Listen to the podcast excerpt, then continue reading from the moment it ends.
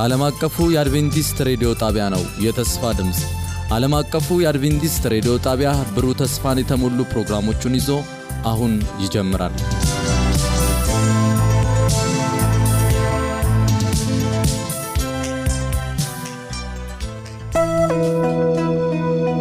ወደ መሠዊያው መመለስ ወደ መሠዊያው መመለስ ለቤተሰቦቻችንና ለግል መንፈሳዊ ሕይወታችን መታደስ ወደ መሠዊያው መመለስ በሚል ርዕስ ከየካቲት አንድ እስከ የካቲት 30 የጸሎትና የመነቃቃት መልእክቶች በተለያዩ ተናጋሪዎች አዘጋጅተናል። የተከበራችሁ አድማጮቻችን ይህንን ፕሮግራም በመከታተል ታላቅ የሆነውን መንፈሳዊ መነቃቃትና በረከት እንድትካፈሉ እናደማችኋለን። ወደ መሠዊያው መመለስ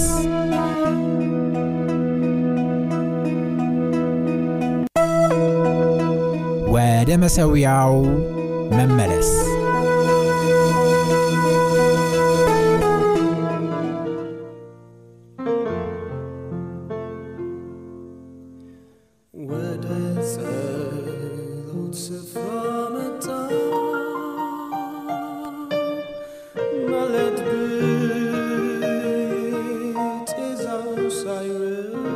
በጌታ የተወደዳችሁ እንደምን አረፈዳችሁ፣ እንደምን አላችሁ? እግዚአብሔርን እጅግ አድርገን እናመሰግናለን። የእግዚአብሔር መልካም ፍቃዱ ነው። በዚህ በ Hope Channel ስቱዲዮ የምትገኙ የኢትዮጵያ አድቬንቲስት ማተሚያ ቤት ሰራተኞች እንደዚሁም ደግሞ የ Hope Channel ኢትዮጵያ ሰራተኞች ሁላችሁንም በጌታ ሰላም እላችኋለሁ። እንደዚሁም ደግሞ ይህንን አገልግሎት በቴሌቪዥን እየተከታተላችሁ በተለያዩ የሚዲያ አማራጮች እየተከታተላችሁ ያላችሁ አድማጮቻችን፣ ተመልካቾቻችን ባላችሁበት የጌታ ሰላም ለእናንተም ይሁን። እግዚአብሔር መልካም ፍቃዱ ሆኖ በዚህ ሰዓትና በዚህ ጊዜ በእንደዚህ አይነት መልኩ በእግዚአብሔር ፊት የምንገኝበትን እድል እግዚአብሔር ስለሰጠን እኔ እግዚአብሔርን እጅግ አድርጌ አመሰግናለሁ። በተለየ ሁኔታ ቤተክርስቲያን የእግዚአብሔር ኃይል ያስፈልገናል።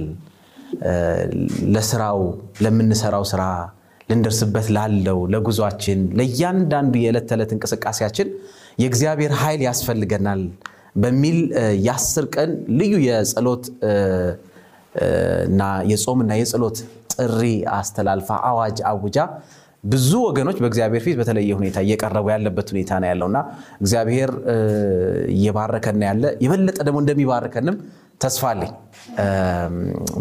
ከመቼውም ጊዜ በላይ ከመቼውም ጊዜ በላይ ዛሬ የእግዚአብሔር ኃይል የሚያስፈልግበት ዘመን ነው። ምክንያቱም ነገሮች ከምንጠብቀው በላይ complicated እየሆኑ ብዙዎች የእግዚአብሔርን ተስፋ ያገኛሉ ተብሎ ሲገመት ተስፋ በመቁረጥ በጨለማ ውስጥ የሚመላለሱበት ዘመን ቢኖር ይህ ዘመን።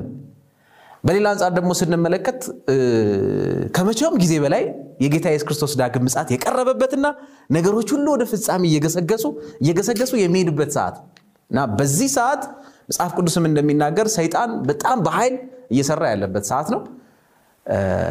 በሌላ አቅጣጫ ደግሞ ይህንን የተስፋ ቃል ይዘው የሚሄዱ ደግሞ በብዙ ትግል ውስጥ እያለፉ ያለበት ሰዓት ነውና ትክክለኛ ሰዓት ነው ብዬ አስባለሁ። ወገኖች በእግዚአብሔር ፊት የእግዚአብሔርን ኃይል ለመቀበል መውደቅ፣ ራስን ዝቅ ማድረግና በጾምና በጸሎት በእግዚአብሔር ፊት መቅረብ።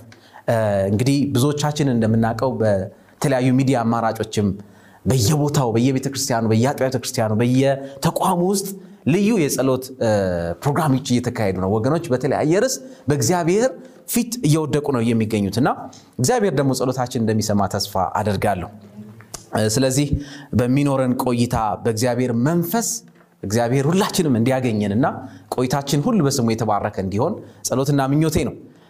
በዋናነት ወደ ጥንቱ ወደዛ መሰዊያ እንመለስ።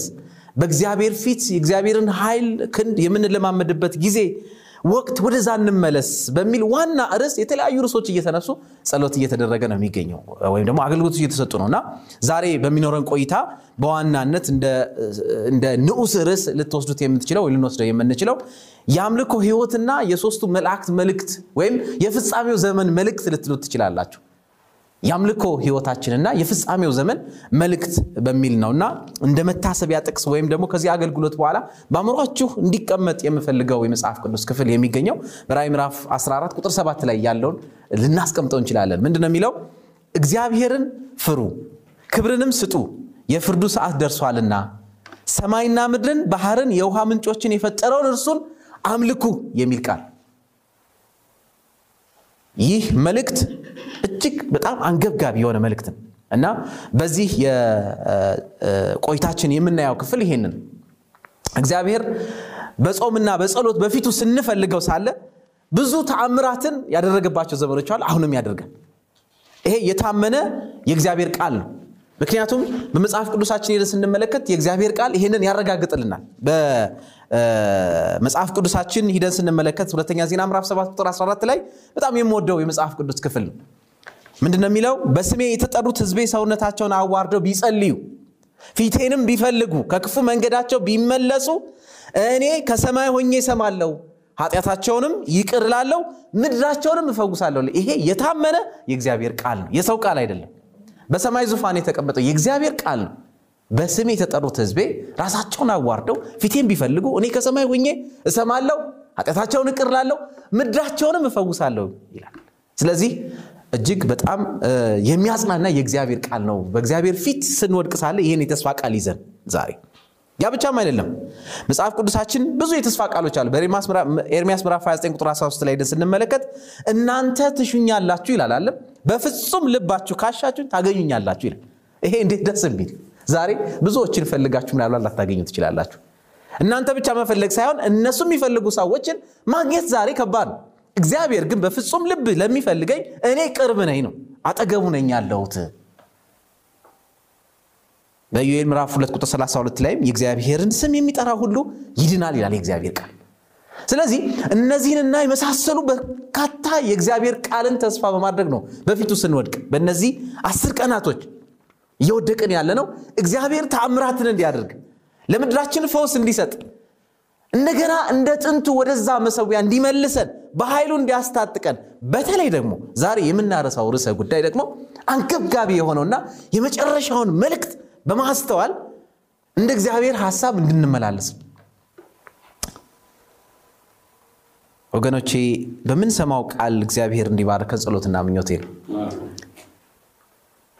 ቅድም እንዳነበብኩላችሁ ራዕይ ምዕራፍ 14 ላይ ሂደን ስንመለከት ሳለ ይሄ ቁጥር ስድስትና ሰባትን ሂደን እንድናነብ ልጋብዛችሁ። ራዕይ ምዕራፍ 14 ቁጥር ስድስትና ሰባት ላይ ከዚያም ሌላ መልአክ በሰማይ መካከል ሲበራ አየሁ እርሱም በምድር ላይ ለሚኖሩ ለሕዝብ፣ ለነገድ፣ ለቋንቋ፣ ለወገን ሁሉ የሚሰበከውን የዘላለም ወንጌል ይዞ ነበር ከዛ በኋላ ምን አለ? ቁጥር ሰባት ላይ በታላቅ ድምፅም እግዚአብሔርን ፍሩ ክብርም ስጡት፣ ምክንያቱም የፍርዱ ሰዓት ደርሷልና ሰማይና ምድርን ባህርንም የውሃ ምንጮችን ለፈጠረ ስገዱ አለ። በዚህ ራሳችንን አዋርድን በእግዚአብሔር ፊት በምንቀርብበት ጊዜ ከመቼውም ጊዜ በላይ ልንጸልይ የሚገባ ነገር ቢኖር ይህንን የዘላለም ወንጌል ሰዎች እንዲያስታውሉ፣ ምክንያቱም የፍርዱ ሰዓት ደርሷልና ይላል። ምክንያቱም የፍርዱ ሰዓት ደርሷል። ዛሬ ምናልባት መንፈሳዊ አይናቸው የተገለጡ ሰዎች በእግዚአብሔር ፊት አይደለም አስር ቀን ከዛ በላይ በእንባ ይወድቃሉ። በተንበረከኩ ቁጥር ስለ ወገኖቻቸው ያለቅሳሉ። ምክንያቱም ዓለምን ዛሬ ስትመለከቱ ሳለ ይሄ ለዚህ ነገር ጆሮ ዳባ ለበስ ብላ እሽ ተብሎ ተነድቶ ወደ ማረጃው እንደሚሄድ የቄራ ከብት አብዛኛው ሰው እየተነዳ ነው ያለው። የእግዚአብሔር ቃል ግን ምን ይላል? በመጨረሻ ዘመን የፍጻሜው ዘመን መልእክት ዋናው አንዱ የዘላለም ወንጌል ይዞ የወጣው መላእክት የሚያስጠነቅቀው ነገር ቢኖር ሰማይና ምድርን የፈጠረን እግዚአብሔርን እርሱን አምልኩ፣ ክብርን ስጡት፣ እንደገናም እግዚአብሔርን ፍሩ ይላል። ወገኖቼ እኔንም እናንተንም እግዚአብሔር የጠራ ለዚህ ነው ብዬ አስባለሁ። የዚህን የወንጌል ቃል የተረዱ ሰዎችና ይሄንን ቃል የሚያነቡ ሰዎች ከመቼውም ጊዜ በላይ ዛሬ የሚጮሁበት ርዕሰ ጉዳይ ቢኖር ሌላ አይደለም፣ ይሄን ነው። ምክንያቱም ሌላ ቦታ መጥቀስ አያስፈልግም። በእኛ ምድር በከተማችን እንኳ አሁን ባለንበት እንኳ ዞሩ ለምንመለከት ዛሬ እግዚአብሔርን ከመፍራት ሰዎች ራሳቸውን አጉድለዋል። እግዚአብሔርን ከማክበር ሰዎች ወደኋላ ብለዋል። እግዚአብሔርን ከማምለክ ዛሬ ሰዎች ወደኋላ ብለዋል። በአጠገባችን በዙሪያችን የምንመለከት ነው። ሰዎች እግዚአብሔርን ሰማይና ምድር የፈጠረውን እግዚአብሔርን ከማክበር ይልቅ ሰዎችን የሚያመልኩበት፣ ገንዘብን የሚያመልኩበት፣ ምኞታቸውን የሚያመልኩበት፣ ራሳቸውን የሚያመልኩበት ሁኔታ እጅግ ምድራችን ወሯት ነው የሚገኝ። ከአንዳንድ ወገኖች ጋር ስናወራ ነበር ይሄን ሰሞንና ሰው ምን ነካው? አንዳንድ ደፋር ሰዎች እየተነሱ የሚናገሩት ነገር ከእግዚአብሔር የሌለ ሀሳብ ማለት ነው። እግዚአብሔርን ከመፍራት የጎደለ ምናልባት እናንተም ሰምታችሁ ይችላል። አንዳንድ ሰዎች ይሄንን መጽሐፍ ቅዱስ ብላ ተብያለሁ ብለው እየቀደደ የሚበላ ሰው እንዳለ ሲናገሩ ሰምቻለሁ። ወይራስ ግን የእግዚአብሔር አገልጋይ ነኝ ብሎ ማለት ነው። እኔ አላውቅም ምን አይነት መንፈስ እንደሆነ አላውቅም። ብዙ የምንሰማቸው ለጆሮ የሚከብዱ ነገሮች አሉ።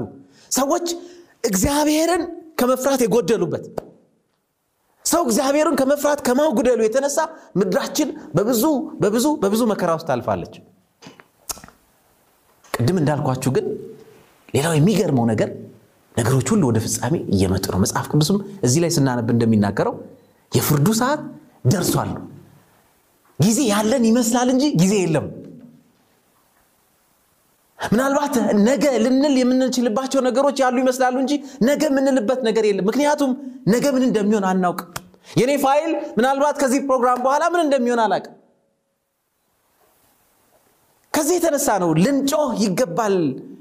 ብዙዎችን ልንናጠቅ ይገባል። ያ ብቻም መጮህ ብቻም አይደለም። እግዚአብሔር በሐዋርያት ጊዜ በአንድነቱ ነው በጸሎት መንፈሱ ነው እግዚአብሔርን ሲጠይቁ መንፈስ ቅዱስ በላያቸው ላይ ወርዶ በኃይል አስታጥቆ ለምድራችን መለወጥ ምክንያት እንዳደረገው ልክ እንደዛ ዘመን እግዚአብሔር ዛሬም በመንፈሱ ስራውን እንዲሰራ ኃይልን እንዲያስታጥቀን ይሄ ጥሪ ለብዙ ሰዎች እንዲሰማና ከሳይጣን ጎራ ውስጥ ሰዎች ወደ እግዚአብሔር መንግስት እንድንናጠቅ ልንጮህ ይገባል፣ ልንጸልይ ይገባል፣ እግዚአብሔርን ልንጠይቀው ይገባል። እንደ ተስፋ ቃሉ በስሜ የተጠሩት ሕዝቤ ራሳቸውን አዋርደው ዝቅ ብለው ቢቀርቡ እኔ ኃጢአታቸውን ይቅር እላለሁ፣ ምድራቸውን እፈውሳለሁ ያለው ጌታ ዛሬም በሰማይ ዙፋኑ አለ።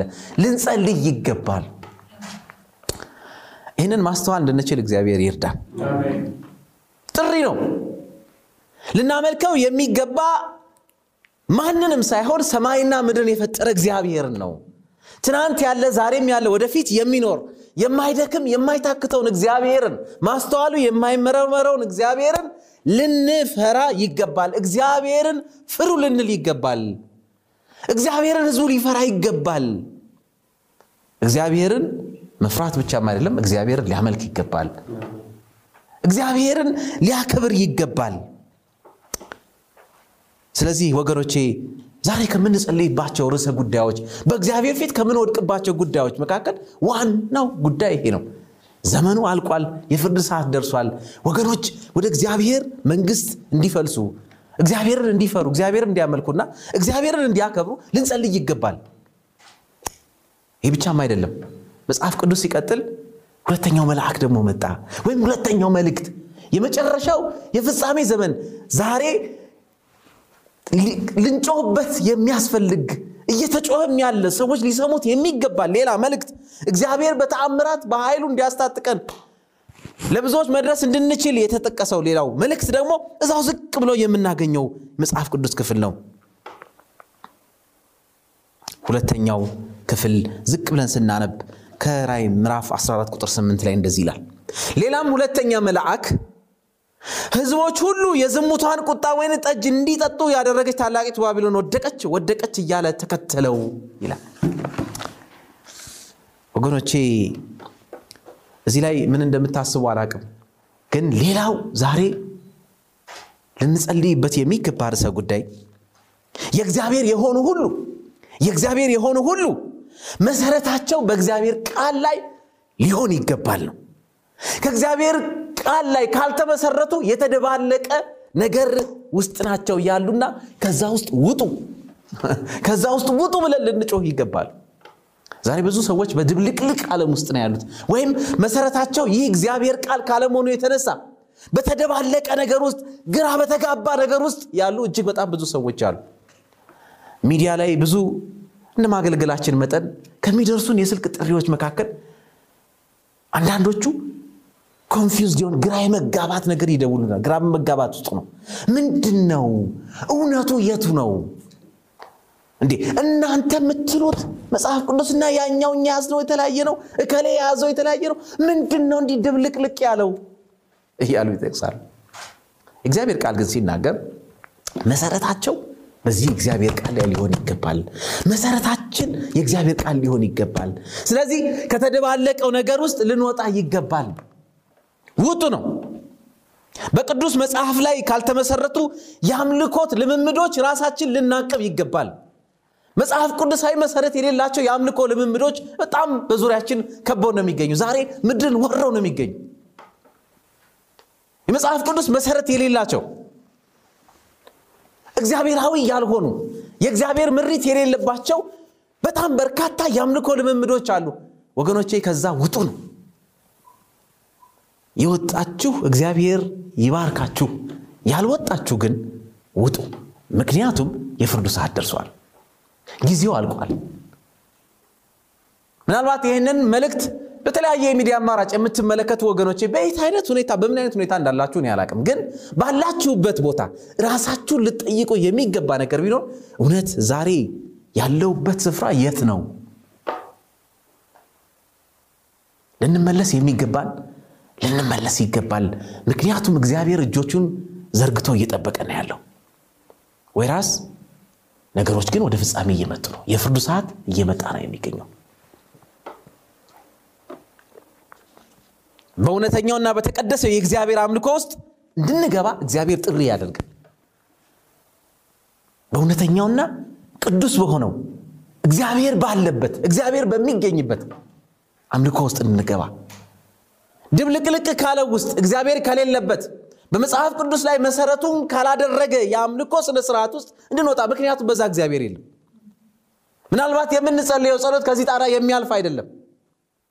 በነጣቂው ተኩላ ጉያ ስር ነው ያለ ነው ማለት ነው። ያን ነው የሚናገረው። ውጡ ይላል መጽሐፍ ቅዱስ። ወገኖች የት ነው ያለ ነው? የወጣችሁ እግዚአብሔር ይባርካችሁ። በእግዚአብሔር ፊት ግን ልንወድቅ ይገባል። ብዙ ያልወጡ ወገኖች አሉ። ይህ ልናስታውል ይገባል። በሶስተኛ ደረጃ መጽሐፍ ቅዱስ አሁንም ዝቅ ብለን ስናነብ ራዕይ ምዕራፍ 14 ከቁጥር 6 ጀምሮ እያነበብን ያለ ነው። ቁጥር 9 ላይ ሌላ ሶስተኛ መልአክ ወይም ደግሞ ሌላ ሶስተኛ የመጨረሻ መልእክት የያዘ ሌላ መልአክ ደግሞ እንደተነሳ ይናገራል። ሶስተኛው መልአክ በታላቅ ድምፅ እንዲህ እያለ ተከተላቸው ይላል። ሁለቱን ማንም ለአውሬውና ለምስሉ የሚሰግድ ምልክቱን በግንባሩ ወይም በእጁ ላይ የሚቀበል ቢኖር እሱ ደግሞ ምንም ነገር ሳይቀላቀልበት በቁጣው ጽዋ ውስጥ የተሞላውን የእግዚአብሔርን ቁጣ ወይን ጠጅ ይጠጣል። እግዚኦ መሐረነ ክርስቶስ። እግዚአብሔር ከዚህ ያውጣን ነው። ለዚህ ነው ከዚህ የተነሳ ነው ልንወድቅ ይገባል። ዛሬ በእግዚአብሔር ፊት ተንበርክከን ልንጸልይ ይገባል። እንዳውም አንዳንድ ጽሑፎች ሲናገሩ ዋናው መልእክት ይሄ የመጨረሻው መልእክት ነው። እነዛኞቹ ማዘጋጃዎች ናቸው ይላል አለም። እግዚአብሔርን ፍሩ፣ ለእግዚአብሔር ክብር ስጡት፣ እግዚአብሔርን ብቻ አምልኩ። ለምን ሰማይና ምድርን የፈጠረ እግዚአብሔር ሊመለክ የሚገባው እሱ ነው። ሌላ አምላክ በፊታችሁ አይኑር፣ ተጠንቀቁ ነው። የፍርዱ ሰዓት ደርሷል። ሁለተኛው እንደዛም ሆኖ ደግሞ ከተቀላቀለ ነገርና ድብልቅልቅ ከሆነ መሰረቱን ይሄንን የእግዚአብሔርን ቃል ካላደረገ የአምልኮ ስርዓት ውስጥ መንፈስ ውስጥ ውጡ፣ ልንወጣ ይገባል። ምክንያቱም በሶስተኛ ደረጃ ይህ ካልሆነ በቅርብ ጊዜ ነገሮች ወደ ፍጻሜ ይመጣሉ። የፍርድ ሰዓት ደርሷል። ወየው ይህንን ቃል ላልሰሙ ሰዎች። ምክንያቱም ሶስተኛው መልእክት መልአክ ወይም ደግሞ ሶስተኛው መልእክት መጨረሻው ጥሪ ምንድን ነው የሚናገረው? ከእግዚአብሔር ቃሉ ይከብዳል አይደለም? ምንም ነገር ሳይቀላቀልበት ምንም ነገር ሳይቀላቀልበት በቁጣው ጽዋ ውስጥ የተሞላውን የእግዚአብሔርን ቁጣ ወይን ጠጅ ይጠጣል። ወገኖቼ ከዚያ እግዚአብሔር ያውጣል። እግዚአብሔር ይጠብቃል። እኛ ብቻም አይደለም፣ በተለይ ደግሞ ለምድራችን ልናለቅስ ይገባል። ይህ አጠቃላይ እየተደረገ ያለው ቤተ ክርስቲያን ጥሪዋን አስተላልፋ እግዞ ብላችሁ በእግዚአብሔር ፊት ራሳችሁን አዋርዳችሁ ጸልዩ፣ ራሳችሁን አዋርዱ። እግዚአብሔር ከሰማይ ዙፋኑ ሆኖ እሰማለሁ ብሏል። ምድራችሁን እፈውሳለሁ ብሏል። ኃጢአታችሁን ይቅር ብሏል። ጸሎታችሁን እሰማለሁ ብሏል እና ጸልዩ እያለች ያለችው ምንድን? የፍርዱ ሰዓት ደርሷል። ወገኖች ይህንን መልእክት እንዲሰሙ የእግዚአብሔርን የመጨረሻ መልእክት እንዲሰሙ አድርጉ። ይህ በእኛ ብቻ ሊሆን የሚችል አይደለም፣ እግዚአብሔር መንፈስ ካረዳን በቀር። ስለዚህ ነው መንፈሱ ያስፈልገናል። ልንወድቅ ይገባል። ሰዎች በትክክለኛው መንገድ እግዚአብሔርን እንዲያመልኩ፣ እግዚአብሔር እንዲፈሩ፣ ሰማይና ምድር ለፈጠረ ለእግዚአብሔር በትክክለኛው መስመር እንዲሰግዱ ልንጸልይ ይገባል፣ ልንጮህ ይገባል፣ ልናለቅስ ይገባል። አለበለዛ የተዘጋጀው የፍርድ ሰዓት እየደረሰ ነው።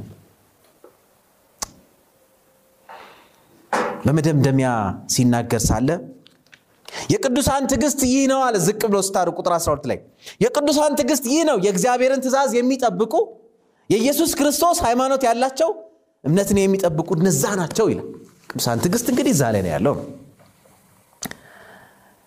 ወገኖች ይህንን ማስተዋል እንድንችል እግዚአብሔር ይርዳን። ባለንበት ስፍራ ወገኖች፣ በተለይ በተለያየ የሚዲያ አማራጭ እየተመለከታችሁ ያላችሁ ወገኖቼ ያላችሁበትን ቦታ ፈትሹን። ያላችሁበትን ሁኔታ እግዚአብሔር ያለ ምክንያት ይህንን ቃል እንድትሰሙ ዛሬ አላደረግም። በምንም አይነት ሁኔታ ብትሆኑ ማለት እግዚአብሔር ይህንን ቃል ያለ ምክንያት እንድትሰሙ አላደረግም። ስለዚህ ጊዜ አትስጡ፣ ነገ ምን እንደሚሆን አታውቁም። የመዳን ቀን ዛሬ ነው ይላል መጽሐፍ ቅዱስ አይደል? የመመለስ ቀን ዛሬ ነው። ጸልዩ። እግዚአብሔር ሊሰማችሁ በሰማይ ዙፋኑ የተስፋን ቃል ሰጥቶ አለ። እግዚአብሔር እንደ ሰው አይደለም፣ የሚሰማ አምላክ ነው። ስለዚህ ተመለሱ ነው። ዛሬ ወገኖቼ በዚህ ስፍራ ላይ የማድማችሁ ነገር ቢኖር ይህንን የተመረጠና የተለየ መልእክት ሰዎች እንዲያስታውሉት፣ ሰዎች አስታውሎት እንዲመለሱ፣ እንደ እግዚአብሔር ሐሳብ እንዲሄዱ ምናልባት ዛሬ ነገ እያሉ እያመነቱ ያሉ ሰዎች ቢኖሩ የእግዚአብሔር መንፈስ ልባቸውን ነቅቶ እንዲመለሱ እግዚአብሔር እንዲረዳ ልንጸልይ ይገባል። ስለ ሕዝባችን፣ ስለ ሀገራችን፣ ስለ ወገኖቻችን ልንጸልይ ይገባል። በእግዚአብሔር ፊት ልንወድቅ ይገባል። እግዚአብሔር ያንን ይሰማል። ለብዙዎች መዳን ምክንያት ይሆናል። የእኛንም ሕይወት እግዚአብሔር እንዲነካ በተለይ በተለያዩ ርዕሶች ላይ እየጸለይ ነው። ዛሬ የምንጸልይበት ርዕሰ ጉዳይ ለዓለም ሁሉ ይህ የፍጻሜ ዘመን መልእክት በኃይል እንዲሰራጭ ሰዎች እንዲያውቁት እንዲዘጋጁ ልንጸልይ ይገባል። ለሚጠፋው ዓለም የመዳን ምክንያት እንዲያደርገን እግዚአብሔር ስለ ራሳችንም ልናለቅስ ይገባል፣ ልንጸልይ ይገባል ነው። ራሳችንም በእግዚአብሔር ፊት ልናዋርድ ይገባል። እግዚአብሔር ለሌሎች የመዳን ምክንያት እንዲያደርግ ሰዎች እኔና እናንተን በተመለከቱ ጊዜ ጥሩ የምንነበብ ደብዳቤዎች እንድንሆን ማለት ነው። ሰዎች እኛን አይተው እግዚአብሔር የሰማይን አምላክ እንዲያዩ ሕይወታቸውን እንዲመልሱ እነዚህ የእግዚአብሔር ሰዎች ናቸው እንዲሉ እግዚአብሔር እኔና እናንተ ሕይወታችንን እንዲነካ ልንጸልይ ይገባል። በእያንዳንዱ የኑሮ የሕይወት ገጻችን ሁሉ ጥሩ የምንነበብ ደብዳቤ እንድንሆን የምትል ማስታወሻ ጽፌያለሁ። ጌታ ሆይ እኔ ስንታየውን ሰዎች ሲመለከቱ የሚያነቡት ነገር ብሶትን፣ ተስፋ መቁረጥን፣ ጨለማ የዋጠውን ህይወት ሳይሆን ሰዎች እኔን ሲመለከቱ እግዚአብሔርን እንዲያዩ ጌታ ሆይ እርዳኝ፣ ጌታ ሆይ እርዳኝ። ከአንደበቴ የሚወጣው ነገር ከአንደበታችን የሚወጣው ነገር ሰዎችን የሚሰብር የሚያደቅ ሳይሆን የሚያለመልም ወደ እግዚአብሔር የሚጠራ የሚወስዳቸው እንዲሆን እግዚአብሔር የህይወት ገጾቼን እባክህ አንተ ቃኛቸው። መንፈስ ቅዱስ ሆይ ህይወቴን አንተ ንካ ብለን ልንጸልይ ይገባል። እግዚአብሔር በሰጠን አደራ እኛም አላደራዎች ነንና እግዚአብሔር በሰጠን አደራ በአካሌ ላይ ሊሆን ይችላል። አደራይን መወጣት እንድችል በምበላው፣ በምጠጣው፣ በምናገረው ከአንደበቴ በሚወጣው በእያንዳንዱ ነገር ይህ የእግዚአብሔር ማደሪያ ተብሎ የተጠቀሰው ይህ አካሌን ለእግዚአብሔር መስዋዕት አድርጌ እንድሰጥ ቅድም እንዳልኳችሁ ጥሩ የሚነበብ ጥሩ መዓዛ ያለው ሰዎች እኔ ጋር ሲጠጉ የሚያርፉበት እንዲሆን ያንን መወጣት እንድችል መልካም መጋቢ እንደሆን ጌታዊ እርዳኝ።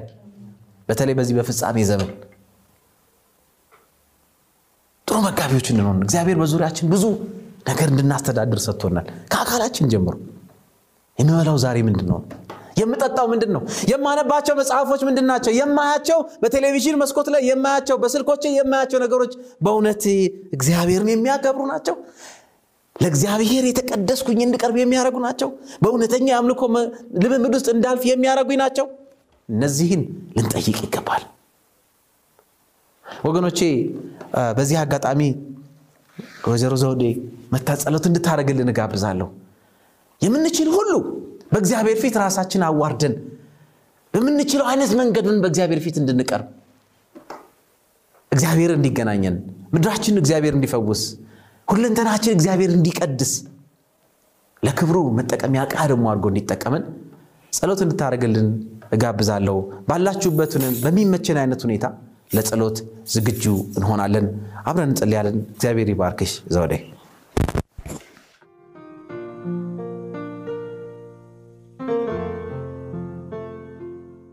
በቅዱሱ በእግዚአብሔር ፊት ራሳችን በመስዋዕት በማቅረብ በልዑሉ በእግዚአብሔር ፊት እንድንቀርብ ላገኘነው እድል እያመሰገንን የተዋረደው ልባችንና እግዚአብሔርን የሚፈልገው ሕይወታችንን በቅድስና እንድናቀርብ ሁላችንንም በእግዚአብሔር ፊት እለምናችኋል።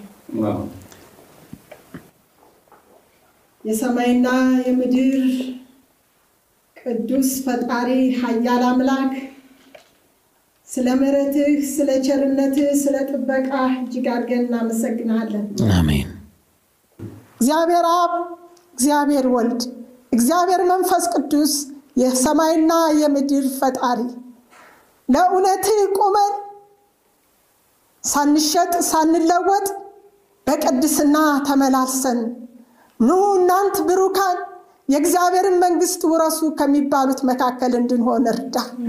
ለዓለም ሁሉ አዋጅ ሲናገር ዛሬ የምትሰሙት ቃል ልባችሁን ነክቶት ከእውነተኛ አምልኮ፣ ከእውነተኛ ስግደት፣ ከአውሬው ምስል ከተቀላቀለው ጽዋ እግዚአብሔር በሌለበት አምልኮ እንዳንገኝ የመመለስ ጊዜ እንዲሆንልን እግዚአብሔር ሁላችን ይርዳል። ስለሰማህ እናመሰግናለን ጌታ።